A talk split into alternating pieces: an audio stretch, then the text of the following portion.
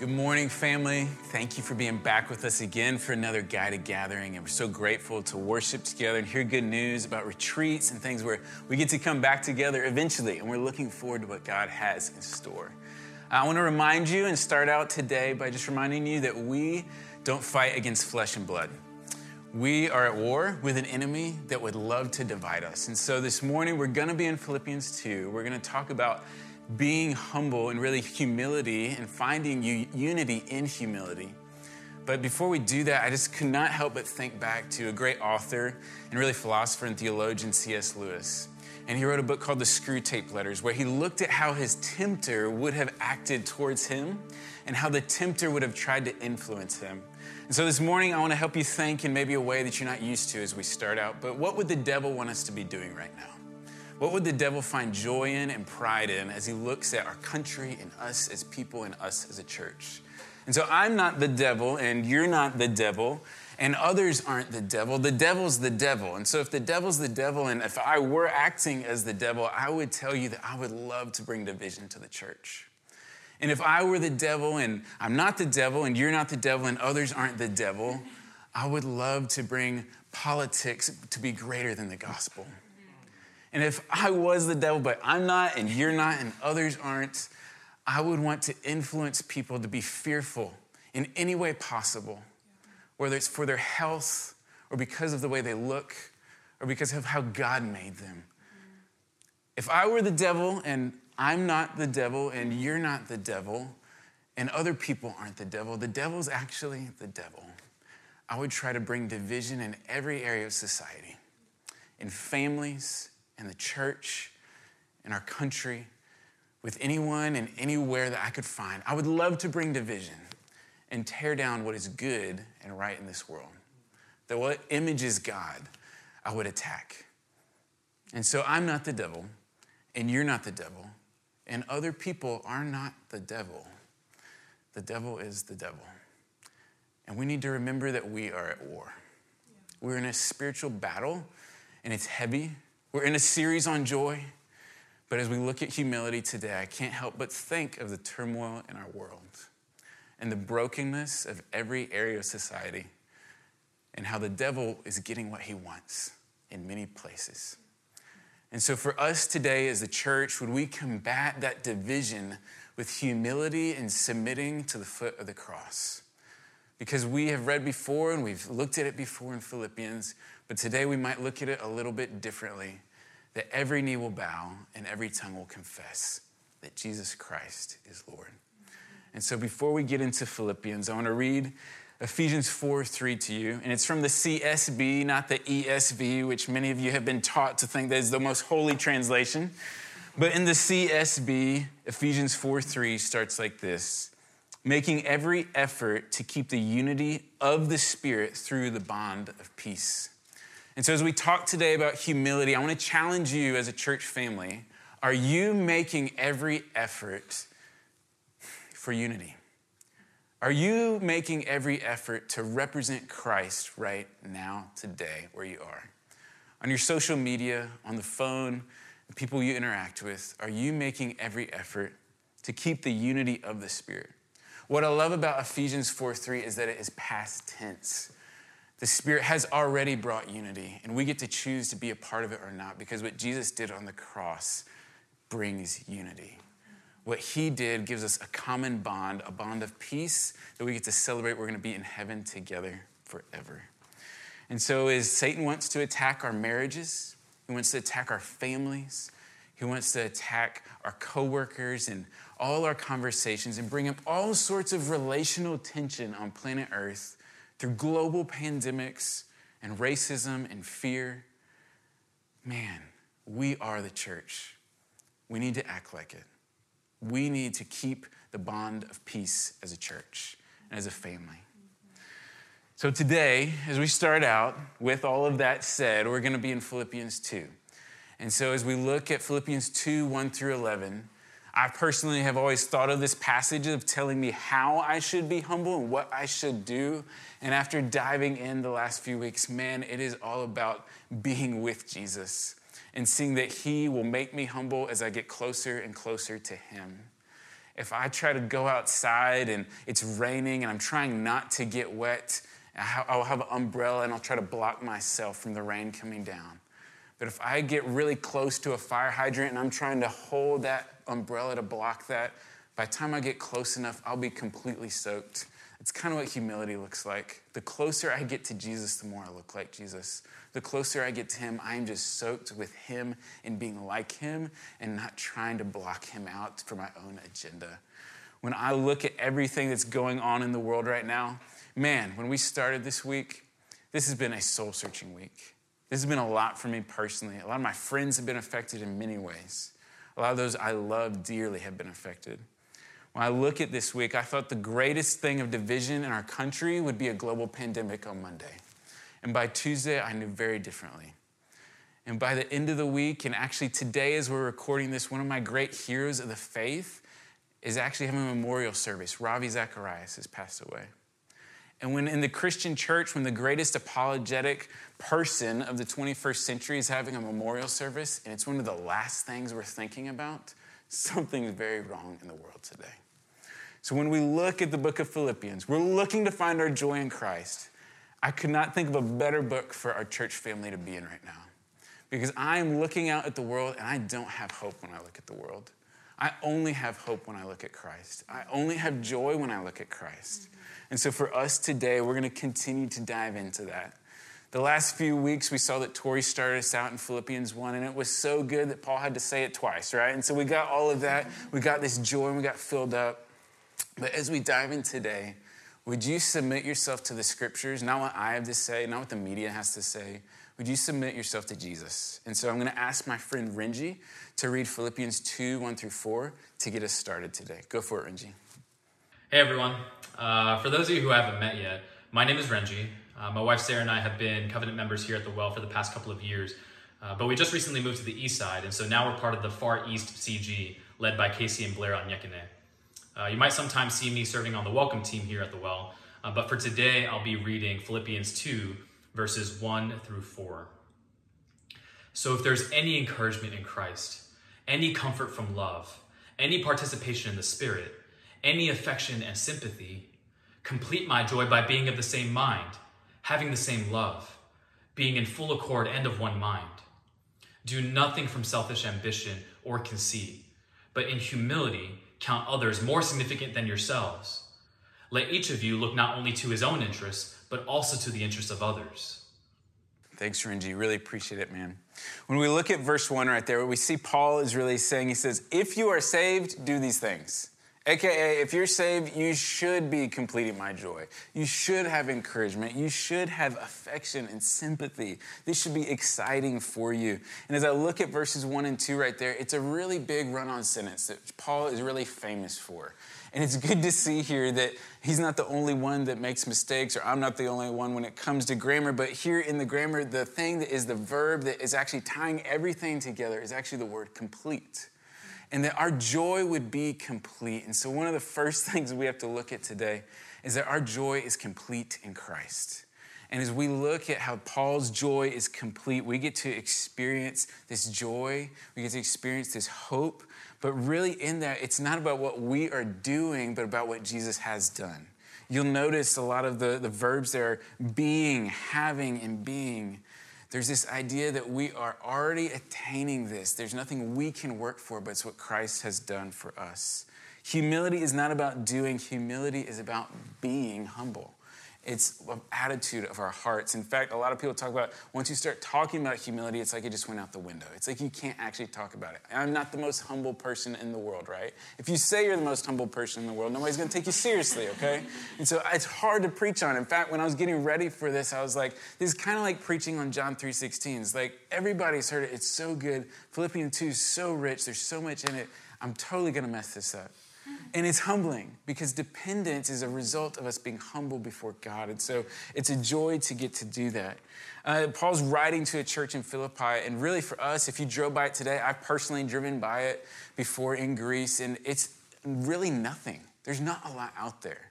But back then, they were actually one of the last forts or posts, if you will, that protected a gold mine. And I think it's cool, so cool for me to think through that today is that as we're looking at the book of Philippians and we're looking at joy, there's a gold mine of truth for us that we desperately need. And so, humility for us is one of those things in that gold mine that we need to glean from the scriptures. Humility is an ego issue, really, it's an issue of the heart. It's for us surrendering our ego and saying that we're going to humble ourselves to love others well. Humility is not self deprecating, it's not self debasing, it's not making fun of yourself so you would appear more humble. Again, that's your action, it's not a form of being. Humility is being like Jesus. Humility is not passivity whereby we allow others to take advantage of us. That's not humility. That's just passivity. That's not walking with Christ. It's not thinking less of yourself. It's just thinking less about yourself. And so, if we look at verse 4, we see a huge truth that we need to take very seriously as Christians in the world we live in today. Verse 4 says, Let each of you look not only to his own interests, but also to the interests of others. Church, I gotta ask you do you care more about being right on Facebook or having unity with brothers and sisters in Christ? Is your political agenda more important than Jesus to you? If it is, I would say you're not fully submitted to Jesus Christ as your Lord. He doesn't have whole lordship over your life. You haven't been totally overwhelmed by His grace and love. And we all battle that every single day. And we have to surrender to Him over and over again. But guys, I'm on social media. Most of y'all don't care. You'd rather win. I would rather win. I confess that to you as one of your pastors. I would rather win and look right to the world than be right with Jesus. And so I have to submit myself to Jesus and say, whatever my view is of whether a restaurant should be open yet or not, or whether something on the news is right or wrong, or if I, as somebody that's looking on the news and saying, hey, I need evidence before I make an assumption or before I say anything, man, I'm not submitted to the lordship of Jesus Christ. This Bible has a lot to say about humility, has a lot to be, say about our selfish ambition. In fact, Micah 6 8 says, He has told you, O man, what is good and what does the Lord require of you, but to do justice and to love kindness and to walk humbly with your God. I love that order justice, kindness, humility. These are connected. And just like we read in Philippians 2 3, do nothing from selfish or empty conceit, but with humility of mind regard one another as more important than yourselves. Or 1 Peter 5 5, clothe yourselves with humility toward one another, for God is opposed to the proud, but gives grace to the humble. I do not want to be opposed to God. I want to operate out of humility. And so, out of humility, dependence on God, insecurity, whatever you want to call it, I called up the reserves this week. I said, I'm way young and I'm way white, and I want to figure out how to articulate the message of the gospel this week better. So I called two men that I look up to in the faith who actually have a combined about 85 years of ministry experience, okay? So they're way ahead of like, that'd take like six people at the well to add up to them, okay? And I called my dad, and I called my friend, uh, Dr. Crawford Loritts, an African American pastor that's close to our family. I called both of them and I asked for their insight because I remember at 13 years old, sitting in a worship service and seeing my dad and Crawford on stools talk about their stories and their experience of growing up through the years of segregation in the United States. And how in Atlanta in the early 2000s, these two men, before racial reconciliation was cool to talk about, sat on stools. And I got to see my own dad process his experience. My dad grew up in the deep south in Louisiana. And he told me stories as a kid of seeing high school boys that were white throw food at an African American girl who was a kindergartner. He told me how that marked him and really made him want to live differently. And he shared that on stage, and to see my dad do that was encouraging and almost exciting to say, I want to be like that. And then I find myself being silent in moments where I wish I wasn't. And then I asked Crawford, and, and he gave me this information that was good, but then he started to share his heart too and how he prays for his sons and his grandsons. And as I look at the scriptures and I look at how Paul's telling me not to look only to my own interests, but also to the interests of others, I realize that I have an opportunity to look to the interests of others. Whether it be racism that's very apparent in our country right now, no matter how you feel on the political spectrum there, or whether it's how you feel about a global pandemic where there's fear on one side and people being mocked for not wanting to go out to a restaurant, and fear on the other side of, hey, I'm not going anywhere until there's a vaccine. Man, are we actually loving each other, church? Is there an opportunity to look like Jesus? Absolutely. And as I talked to, to my dad and, and to Crawford on the phone this week, I got to understand the horrors of what they experienced. But both of them challenged me as a young pastor to say, Are you submitting to the lordship of Jesus? Is everyone in your church willing to submit to Jesus? And as they're asking me that, they're also encouraging us that, hey, church family, we're actually doing a pretty good job of this when we look at the rest of the world, but we're not there yet. We don't look like the kingdom yet. We don't look like what we're going to look like in heaven. And they both challenged me without talking to each other. And maybe they said this years ago on stage together, but they used the same analogy of a portrait that the church should be a portrait of our destination of heaven. And right now, our portrait is still being painted. It's not there yet. And we have to recognize the brokenness and sin of the world. And as we look at the scriptures today, we're reminded that we have to humble ourselves to what God is wanting to tell us today. I think about this question of is Jesus Lord over everything? And if you haven't humbled yourself to submit to Jesus, you can do that today. You can say, Jesus, I want to submit to you. I want to follow you. Your ways are higher than my ways. I need you. And in the midst of this chaotic world, I want to put my hope in you. He's waiting for you to do that because Jesus suffered everything that we suffered. He suffered in ways that we can never even imagine, actually. And He also is with us in that suffering. Crawford reminded me too to, to look at John 13, 34 through 35, which we quote a lot, or we think, hey, we're doing a good job of this, which says, A new command I give to you. This is Jesus speaking that you love one another just as I have loved you. You also are to love one another. By this, all people know you are my disciples, if you have love for one another. The word of, of the Lord here in John 13 is saying that we get to love each other, and the actual word for it in the context of that is agape. And it's a word that can't be experienced, a love that can't be experienced without supernatural interaction. It cannot originate from man. That is the kind of love that we need right now. We need a supernatural love that can only come from the cross. Crawford reminded me too, and it was great to hear, and I want to challenge you with it, is that diversity is not about who you sit with at church, but it's who you do life with. It's not about who you sit with at church, it is about who you do life with. Don't think you're acting diverse or you're doing this or that's great. It's if you just come to the well. Are you actually a part of God's people and interacting? Are you taking a stance for those around you? Not just racially, not just socioeconomically. Are you caring for people that are dealing with the fear of coronavirus? Are you actually caring for your neighbor? Yes, I'm talking to you, church today. I'm talking to Christians, people who say, Yes, I am in Christ.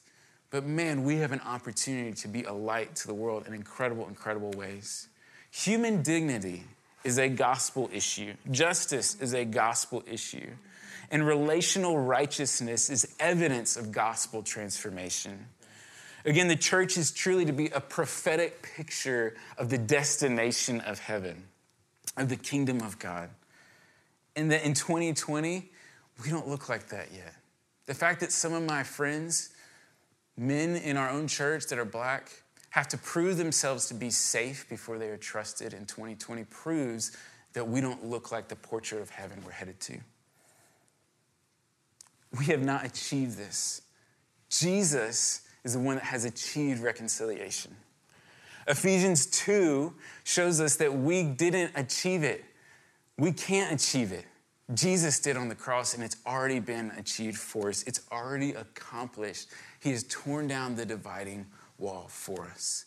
There's supernatural power in the supernatural love of Jesus for us to look not only to our own interests, but also to the interests of others. As a pastor, I have to think and wrestle with how I would counsel people who are coming to me, who are having issues or pain in their life. And so I ask myself a few questions here. If somebody's coming to me, I'd say, Is this person saved? What is their family history? How have they possibly been hurt by the church before? What are their expectations of meeting with a pastor today? So, looking at those four questions, I would have to say, okay, I have to get to know this person, I have to listen to them. Imagine if someone came to me in turmoil over COVID and coronavirus and they're saying that they have financial struggles and they're fighting constantly at home with their spouse. Would I not want to ask questions and see if they have been hurt by the church before? Would I not want to hear their family history and see if abuse had happened anywhere there? Would I not want to be curious about who this person really is? Of course, and hopefully you would want your pastors and elders to do that, right? And I think similarly, if a woman came to us as pastors and elders and said she was being abused in the home, and she had been abused verbally and physically, and that her voice wasn't being heard, you would want me to listen. You would want me to consider the family issues and the history that had happened there. And if I didn't, you'd probably say I wasn't a very good pastor. In fact, you'd probably go to the next step and say, I'm probably not a very good Christian, right? Because I'm not acting like Jesus. Likewise, when we're pursuing unity through humility, it doesn't look like ignoring the past with the current situation.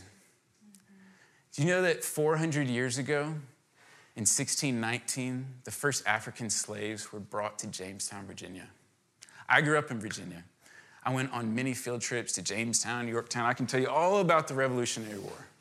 I can tell you very little about those first slaves that came to Jamestown. My mother was even a history teacher in Virginia. I knew it all. I can tell you all about US history, Virginia history, but those things were cut out of a lot of history books. And so when I consider the gospel speaking to all situations and the lordship of Jesus Christ, and I'm hearing about abuse that has happened, you would want me to respond with empathy and sympathy and compassion to look to the interests of others. You'd want me to consider the family history that has been experienced. The pastor I just mentioned, Crawford Loritts, actually knew one of his great grandfathers who had been a slave. You'd want me to consider that before I spoke, before I spoke into their situation. I'm a cancer survivor. I had people speak things to me in the bouts of cancer that were so insensitive, things I didn't want to talk about. I didn't need to hear in that moment. I needed silence. I needed somebody to be there with me. I had people pray over me and lay hands on me. I didn't need it. I had actually already had surgery. I was already cancer free. It's like, hey, you need to walk faster. That didn't help. Take time, be patient, and walk with people. Look not only to your own interest, but also to the interests of others. This is God's word. Take it or leave it. It's between you and Him. I'm just giving it to you. To live in true humility, you must know where you came from. You must know where others have come from and where you're going so that you can humbly live in the present. There is no greater picture of humility than Jesus Christ. Jesus knew where he had come from, he knew where he was headed, and so he was able to live sacrificially and in humility. So I want to ask my friend Madison to read Philippians 2 5 through 8 for us this morning. My name is Madison Miner. I'm a covenant community member here at the Well, and I've been coming to the Well for almost about three years, which is pretty awesome. Um, I lead the Brentwood group with my husband, shout out Brentwood, and I'm going to be reading Philippians 2, verses 5 through 18 this morning, um, which are actually our marriage verses, so it's extra special. So Philippians 2, verses 5 through 8. Have this mindset among yourselves, which is yours in Christ Jesus, who, though he was in the form of God, did not count equality with God a thing to be grasped, but emptied himself by taking the form of a servant, being born in the likeness of men. And being found in human form, he humbled himself by becoming obedient to the point of death, even death on a cross. This is the word of the Lord. Thank you, Madison. When we look at this example of Jesus Christ, He's living in a way then so different than me. I don't do this. I don't come down to where other people are in the pain and the sinful world that they might be in. I don't recognize the brokenness of my own soul most of the time.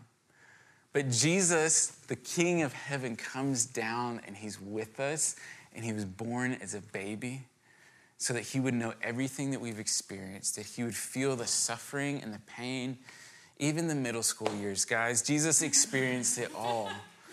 And here we get to see that Jesus empties himself. And how does he do that? If you look at the text, the way he empties himself is he took on the form of a servant. And how did he humble himself? He came, became obedient to his Father's will and not his own. This is so different than the way we do life. In fact, it says in Hebrews 4:15 that he sympathizes with our weaknesses. Do I sympathize with others' weaknesses? Whether it might be fear of coronavirus or fear of getting pulled over, do I actually take the time to sympathize and look to the interest of others? Jesus became one of us. Man, when you look at Adam and, and just man in general, but Adam in, in the book of Genesis, he was made in God's image. He wanted to be like God, he wanted to exalt himself. And you have to look at Jesus. He was and is the very essence of God. He was and is the only God who's set over all. He's creator God. And he took on the likeness of man, not exalting himself, but exalting the Father. Man, Adam, in the garden was discontent by being God's servant. He had a one on one relationship with God, and yet that wasn't enough for him. He needed more. But Jesus assumed the form of a servant. Adam, or us, arrogantly reject God's word in sinful disobedience. Jesus submitted humbly to God's word to the point of dying on the cross. Adam, you and me, and yes, my name is Adam, and I hated being called that in kindergarten and learning center or you know children's church, whatever you had, because I didn't want to be associated. Hey, he's the one that brought sin into the world. It was not me. It was the first Adam. But the first Adam, us, men and women, we succumbed to temptation.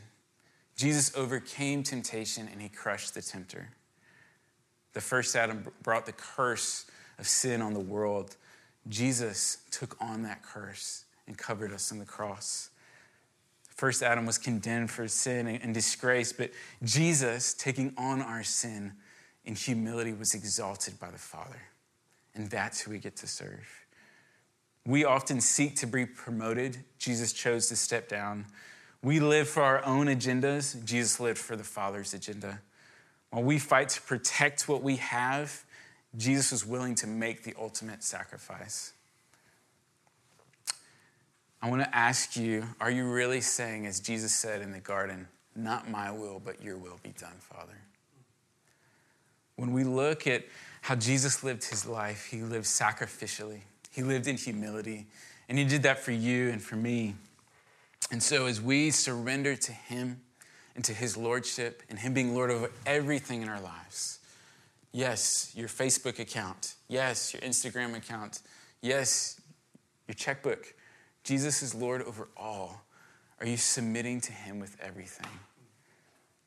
And as we look at His example, we look that He did not exalt Himself, but the Father exalted Him to have the name that is above every name. So I want to ask my friend Osagi to close us out by reading Philippians 2 9 through 11. What's up, guys? My name is Osagi Iswini. I'm a covenant member here at The Well, and I'm also a part of the Soul Life community group in which I attend with my wife. And so I have the pleasure this morning of reading Philippians 2 9 through 11. Um, and so the verse says at 9, Therefore, God has highly exalted him and bestowed on him the name that is above every name, so that at the name of Jesus, every knee should bow in heaven and on earth and under the earth, and that and every tongue confess that Jesus Christ is Lord to the glory of God the Father. Man, God has exalted Jesus. Thank you, Sagi, for reading that. That we get to see that our King is exalted, not by his own efforts, that he's not trying to promote himself like all of us do every day and trying to win these arguments online, but that Jesus was exalted because he humbled himself, that he took on the form of a servant, and that in that, God gets the glory that when every knee bows and every tongue confesses that Jesus Christ is Lord, that the glory even goes from Jesus to the Father. That God is glorified when every knee bows and every tongue confesses that Jesus is Lord. A great pastor, Eric Mason, an author, he writes a book that says, Beat God to the punch. And the whole point of the book is focused just on these verses Philippians 2 9 through 11. Essentially, the message of the entire book is Are you going to bow down before God makes you bow down? And the reality is that every knee will bow, every tongue can, will confess that Jesus Christ is Lord. In heaven, and on earth, and under the earth. I don't know if you caught that. Yes, even in hell, they're going to say, Dang, I missed it. He was the one. Every knee. Is your knee going to be bowed in submission to Him first? As I look at this verse and as I honestly cried when I read verse 10 a few nights ago, and it was just hitting me the reality of what I was watching on the news and seeing one knee bowed to bring death and destruction, I see that every knee will bow for the name of Jesus Christ. And when I look at the fact that my Jesus actually died on the cross by suffocation and that he could not breathe, and that he takes on our suffering and that he suffered just as we did, I see a man who died saying, I can't breathe in the same way. And when I look at our world and the division that we're experiencing, I see that Jesus is the only one who's experienced everything. That I cannot relate in certain ways to my brothers and sisters, but Jesus can. And I can point people to Jesus over and over again. Every knee will bow, every tongue will confess. Our Savior died publicly of suffocation at the hands of Roman officers. He has suffered in ways we can't imagine or understand. But yet, He is with us and He brings justice and triumph. Ravi Zacharias, one of my personal heroes, actually had a similar type of cancer I did and found himself in the same doctor's office as me 10 years ago. And his cancer spread faster, and he actually ended up passing away within just two months of his diagnosis. But I stand here today marked by him and his legacy. And he sat in a bed at 17 years old in what he calls a bed of suicide. He sat there willing to give up everything and to end his life in India without any hope. And someone gave him a Bible and he began to read.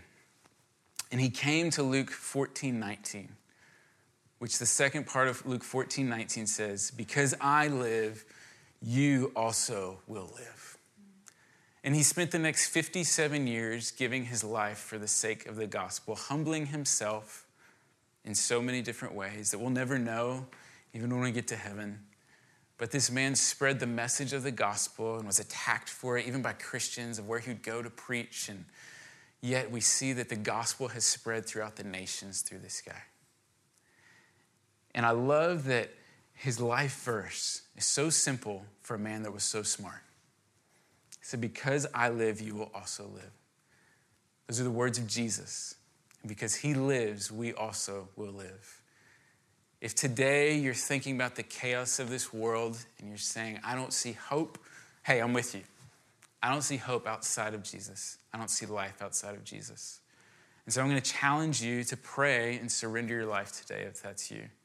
If you think you've been following Jesus for a long time and you just need to humbly submit yourself and bow down to Him, no matter what anger you're feeling right now, no matter what frustration you're feeling, would you bow down to the Lordship of Jesus Christ and recognize that you get to beat God to the punch and He doesn't have to make you kneel down, but that He is worthy of us coming before Him and that what Jesus did on the cross is greater than anything that any of us could have done to save ourselves. If you want to choose to follow Jesus for the first time today, let us know. We want to walk with you in that. We want to pray for you and encourage you that in the midst of this chaotic world that there is only one who brings hope and joy and life and his name is Jesus that he came and lived a perfect sinless life taking on the form of a servant and giving up his life for you and me and that you can follow him and love him and be loved by him and humble yourself to follow his lead, his kingship, and his lordship today.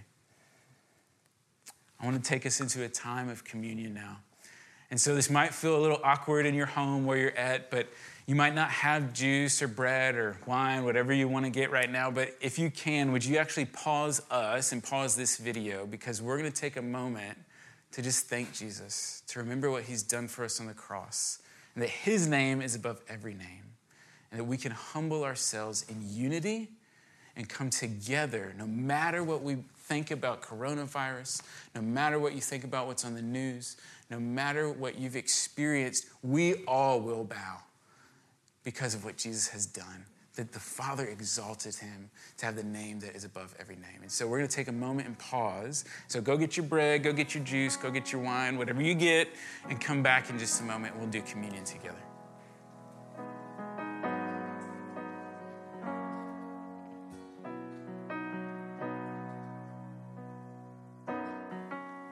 Thank you guys for grabbing whatever bread or leftover pizza or whatever you just grabbed, a piece of a tortilla from last night. I don't know.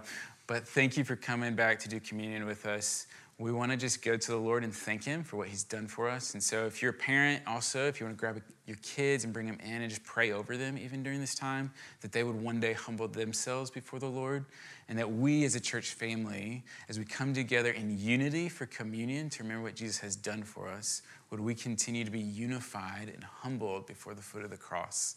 That we would find humility and unity in humility, and that we would continue to live that out. And so we remember what Jesus has done for us. We remember that his body was broken for us. We remember that his blood was shed for us. And so we thank him for his sacrifice in giving us new life, that because he lives, we might also live. We thank you, Jesus.